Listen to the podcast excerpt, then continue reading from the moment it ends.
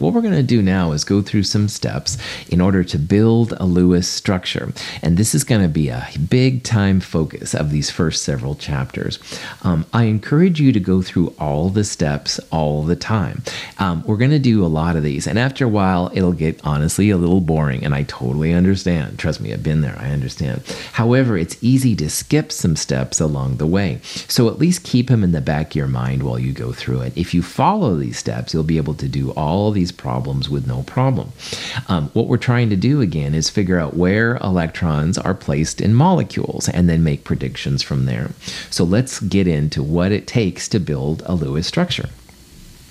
First thing you have to remember is that the number of valence electrons is equal to the group number. Gotta use the American quote-unquote version of the periodic table, but that's important. That's going to be really helpful to us. Another thing that's going to be helpful to us in building Lewis structures is that as a rule of thumb, it's not an absolute rule, but as a rule of thumb, groups one A through four A will have a number of bonding pairs equal to their group number by default. So what that means is boron right there is group three A, all right? And boron will usually have three bonding pairs. Now, I said usually, it's not all the time, all right? But if you have to guess, boron would usually have three. Carbon is in group four. Carbon will usually have four bonding pairs around it. It's more likely that carbon will have four bonding pairs all the time than boron will have three bonding pairs all the time. We'll talk about that later, but for groups one A through four A, that's a relatively good rule of thumb. Groups five A through seven A, the bonding pairs is going to equal eight minus the group number. So there's nitrogen. Nitrogen is in group five. And if you had to make a guess how many bonding pairs would be around nitrogen, you would say eight minus the group number. Nitrogen is five, so eight minus five, nitrogen will usually have three bonding pairs around it. And again, that's not all the time the case, but more often than not, nitrogen's going to have three. Notice here on these molecules, the drawings, there's one, two, three lone pairs around boron, and there's also three, or three individual electrons, excuse me. There's also three individual electrons around nitrogen. And if something else comes up, atom X with its own electron, it's going to take an electron and share it with that one electron on boron to make a bonding pair. This is where the three comes from, and the same will happen with nitrogen. However, like I said, you're going to see exceptions here, so this is just kind of an overall rule, but not a de facto thing to hold on to hardcore. Knowing that, all right, for most of the molecules we're going to look at, and notice there I said most, there's going to be exceptions, but most of the time, the number of bonding pairs plus lone pairs around an atom is going to equal four. Now, that's most of the time, all right? It does a pretty good job on the outside atoms. It does a fairly good job on the inside atoms, and there are exceptions all over the place, and we're going to go through it. However, most of the time, bonding pairs plus lone pairs around an atom will equal four. In the Chem one hundred series at Mount Hood, almost all the time, actually I think all the time, we would have this be the rule, right? Because there's a lot more times when this rule does apply than doesn't apply. But anyway, in the back of your mind, just realize that more often than not, bonding pairs plus lone pairs around a central atom most of the time will equal four. But in Chem two twenty-two, not all the time. The octet rule is what this rule is called. If there are four pairs and there's two electrons per pair, four times two is eight. That's where the octet eight comes from. And uh, most of the time, the atoms will want to follow the octet rule. Like I said, it's pretty good on the outer atoms, like the atoms on the edge of a molecule, and it's pretty good on the atoms inside a molecule. But there will be exceptions, so I'm just letting you know. All right, let's look into this a little bit more. Let's use ammonia, which is N H three, as an example of building a Lewis structure. And again, if you go through these steps, you will be good in this class. First thing you want to do is you want to count up how many valence electrons are in ammonia, because only the valence electrons will be involved with bonding. The core electrons will not. And you can probably remember that the group number equals the number of valence electrons. So nitrogen is group five, hydrogen is is group one. We have three hydrogens, so three times one, plus the five for nitrogen. That means there's a total of eight valence electrons. Now, most of the time in this class, we're going to talk about pairs of electrons. So eight divided by two, we're going to have four pairs of electrons in ammonia. And those pairs, as we talked about earlier, can be both lone pairs when they're just on one atom, or they can be bonding pairs when they're between two atoms. The next thing you want to do is decide what the central atom for the molecule is. The central atom will never be hydrogen, and it's usually the first atom listed. So like in Chem two twenty-two, we said how carbon dioxide is always C O two, and it's not O two C, all right? There's a reason for the ordering of atoms. So in ammonia, the first atom, nitrogen, is probably going to be right. In ammonia's case, we definitely know it's right, because hydrogen can't be the central atom. It can never be the central atom. So in this one, we're going to have nitrogen in the middle and the hydrogens around the outside. A fancier way to describe the central atom is the atom of lowest electron affinity. It's least into electrons, and we'll talk about electron affinity more in this chapter later. So for all of these reasons, nitrogen is certainly going to be the central atom. Now, once we know what's in the middle, we have to have some way to connect the outer atoms to the inner atoms. And what we're going to do to connect the outer atoms to the inner atoms is we're going to put a bonding pair, or a sigma bond. A sigma bond in this case is a single bond. It's just a pair of electrons connecting the outer atoms to the inner atoms.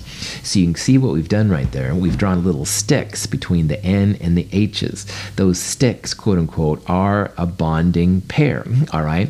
It's a sigma bond. The atomic orbitals on N and H are smashing together to make them. That's the glue holding the hydrogens to the nitrogens. Each of those lines we drew was a pair of electrons.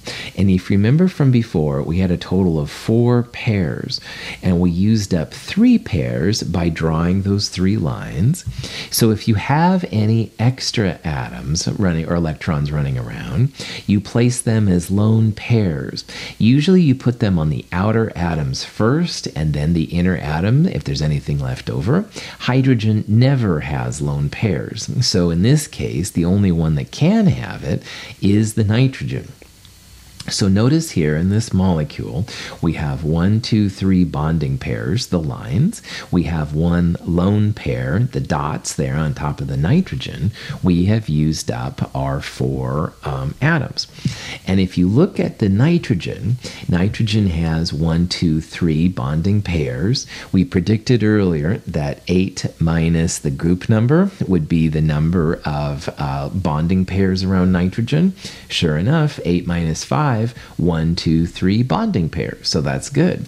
Also note that nitrogen has one, two, three bonding pairs plus a fourth uh, lone pair. That's the octet, all right? Nitrogen here is ha, does have the octet. It's following it. Uh, despite all my warnings about, you know, exceptions and stuff like that, this nitrogen is following the rules, no problem. So it's kind of cool.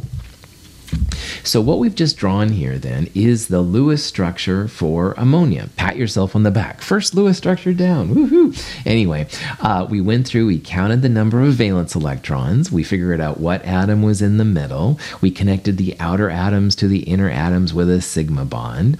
We then put lone pairs around the outer atoms first and then the single and then the middle atom. Hydrogen can't have any lone pairs, so it had to go there. And finally, we even kind of double checked ourselves. We made sure that nitrogen nitrogen has an octet. We made sure that nitrogen has three bonding pairs, which is what we predicted and stuff like that. Good to go. Um, in the companion or online is a handout called the Building Lewis Structures handout, and I encourage you to check that out. It's just these rules written down again, so you can go back and look at them and stuff if you have more uh, questions. No problem. Here are four Lewis structures, and it says which of the following Lewis structures are correct. Okay, if you see this kind of question, it usually has to do with where electrons are. Maybe the molecule has too many electrons or not enough electrons. Hint, hint, hint. Now, what we saw in the last structure is that hydrogen only needs one bond, one bonding pair to be happy. And all of the hydrogens in structures one through four have one bond. So the problems here are not with the hydrogens. But the other thing is that the central atom really should have, more often than not, an octet. And that means four pairs. So if you look at uh, structure number one, which by the way is N H three we just drew, and you can see it's not right. Uh, one, two, three bonding pairs, but there's a, not a fourth pair. The octet is not there. And like I said, more often than not, you're gonna we're gonna follow the octet rule. So this nitrogen has only three of four pairs. It does not have the octet. That's not a good structure. If you go to number two down there, all right, the oxygen has one and two bonding pairs, but oxygen usually needs the octet as well. And oxygen with only two of four pairs certainly does not have the octet. This is also not a good structure. Your oxygen doesn't have an octet. Number three over here, phosphorus, one, two, three pairs, three bonding pairs. All right, that's cool. Phosphorus also has a lone pair. So phosphorus is the first one of the central atoms to have a full octet. So at this point, there's no arguments about structure number three. It looks legit. Everything's got its electrons. Octets make molecules happy, we're going to see generally. That one looks okay. Number four, the hydrogen's okay. Fluorine has one bonding pair and one plus one, two lone pairs. So fluorine has three pairs around it.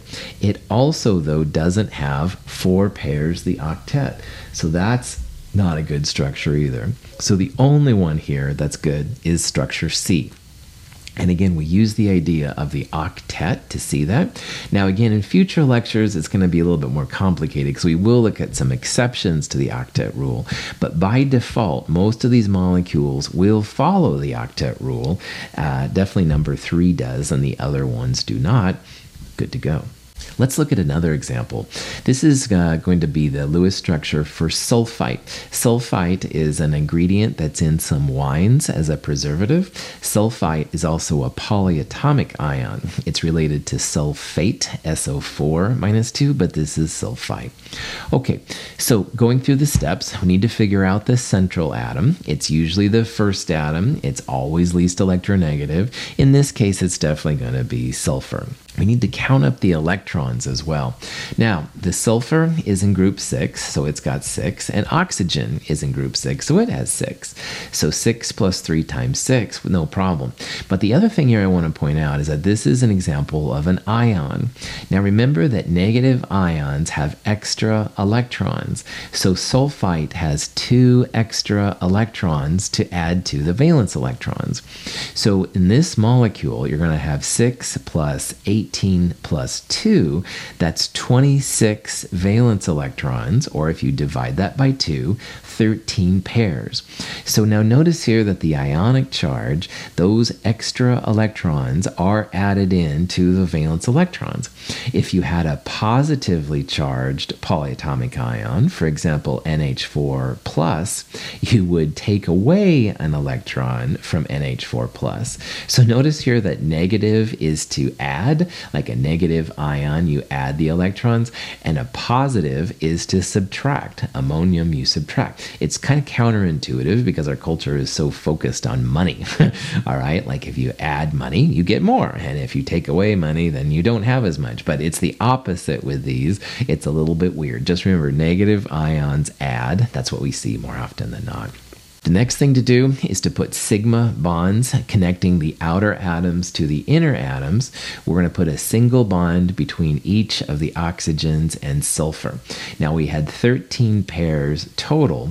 Each of those lines is a pair, so thirteen minus three, ten pairs left. And the next thing we're going to do is we're going to put lone pairs on the outside atoms first and put any, if they're left over, if there are any, on the inside. Now hydrogen doesn't get any lone pairs ever, so that wasn't a problem with ammonia, but here with this molecule we definitely want to do it. So we're going to put three lone pairs around each of the oxygens. And if you do that, this is what you end up with.